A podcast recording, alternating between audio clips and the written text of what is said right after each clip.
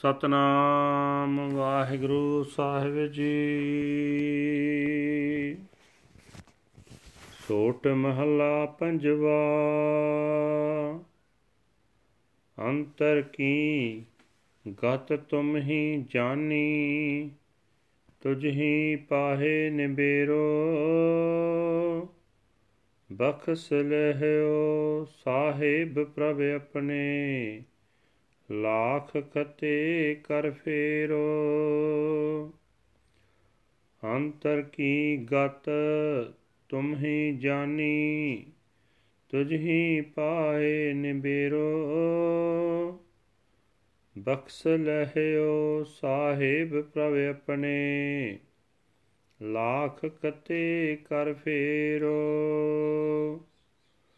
ਪ੍ਰਭ ਜੀ ਤੂੰ ਮੇਰੋ ਠਾਕੁਰ ਨੇਰੋ ਹਰ ਚਰਨ ਸਰਣ ਮੋਹੇ ਚੇਰੋ ਰਹਾਉ ਬੇਸੁਮਾਰ ਬੇਅੰਤ ਸੁਆਮੀ ਉਚੋ ਗੁਣੀ ਗਹਿਰੋ ਕਾਟ ਸਿਲਕ ਕੀਨੋ ਆਪਣੋ ਦਾਸਰੋ, ਤਉ ਨਾਨਕ ਕਹਾ ਨਿਹੋਰੋ ਬੇਸੁਮਾਰ ਬੇਅੰਤ ਸੁਆਮੀ, ਉਚੋ ਗੁਣੀ ਗਹਿਰੋ। ਕਾਟ ਸਿਲਕ ਕੀਨੋ ਆਪਣੋ ਦਾਸਰੋ। ਤਉ ਨਾਨਕ ਕਹਾ ਨਿਹਰੋ ਵਾਹਿਗੁਰੂ ਜੀ ਕਾ ਖਾਲਸਾ, ਵਾਹਿਗੁਰੂ ਜੀ ਕੀ ਫਤਿਹ। ਇਹ ਹਨ ਅੱਜ ਦੇ ਪਵਿੱਤਰ ਹੁਕਮਨਾਮੇ ਜੋ ਸ੍ਰੀ ਦਰਬਾਰ ਸਾਹਿਬ ਅੰਮ੍ਰਿਤਸਰ ਤੋਂ ਆਏ ਹਨ। ਪੰਜਵੇਂ ਪਾਤਸ਼ਾਹ ਸਾਹਿਬ ਸ੍ਰੀ ਗੁਰੂ ਅਰਜਨ ਦੇਵ ਜੀ ਮਹਾਰਾਜ ਜੀ ਦੇ ਸੋਠ ਰਾਗ ਵਿੱਚ ਉਚਾਰਨ ਕੀਤੇ ਹੋਏ ਹਨ।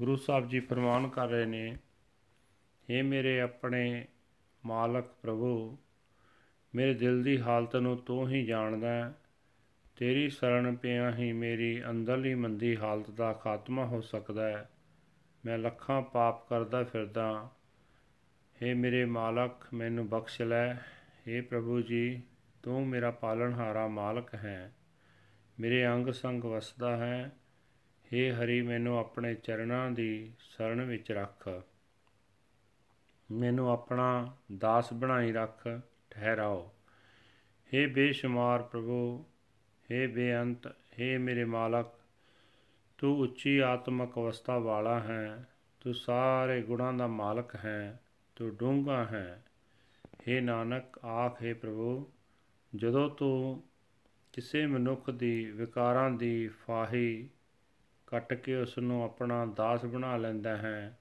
ਤਦੋਂ ਉਸ ਨੂੰ ਕਿਸੇ ਦੀ ਮਥਾਜੀ ਨਹੀਂ ਰਹਿੰਦੀ ਵਾਹਿਗੁਰੂ ਜੀ ਕਾ ਖਾਲਸਾ ਵਾਹਿਗੁਰੂ ਜੀ ਕੀ ਫਤਿਹ This is today's Hukamnama from Sri Darbar Sahib Amritsar uttered by our fifth Guru, Guru Arjan Dev Ji under heading Sort Fifth Mahal.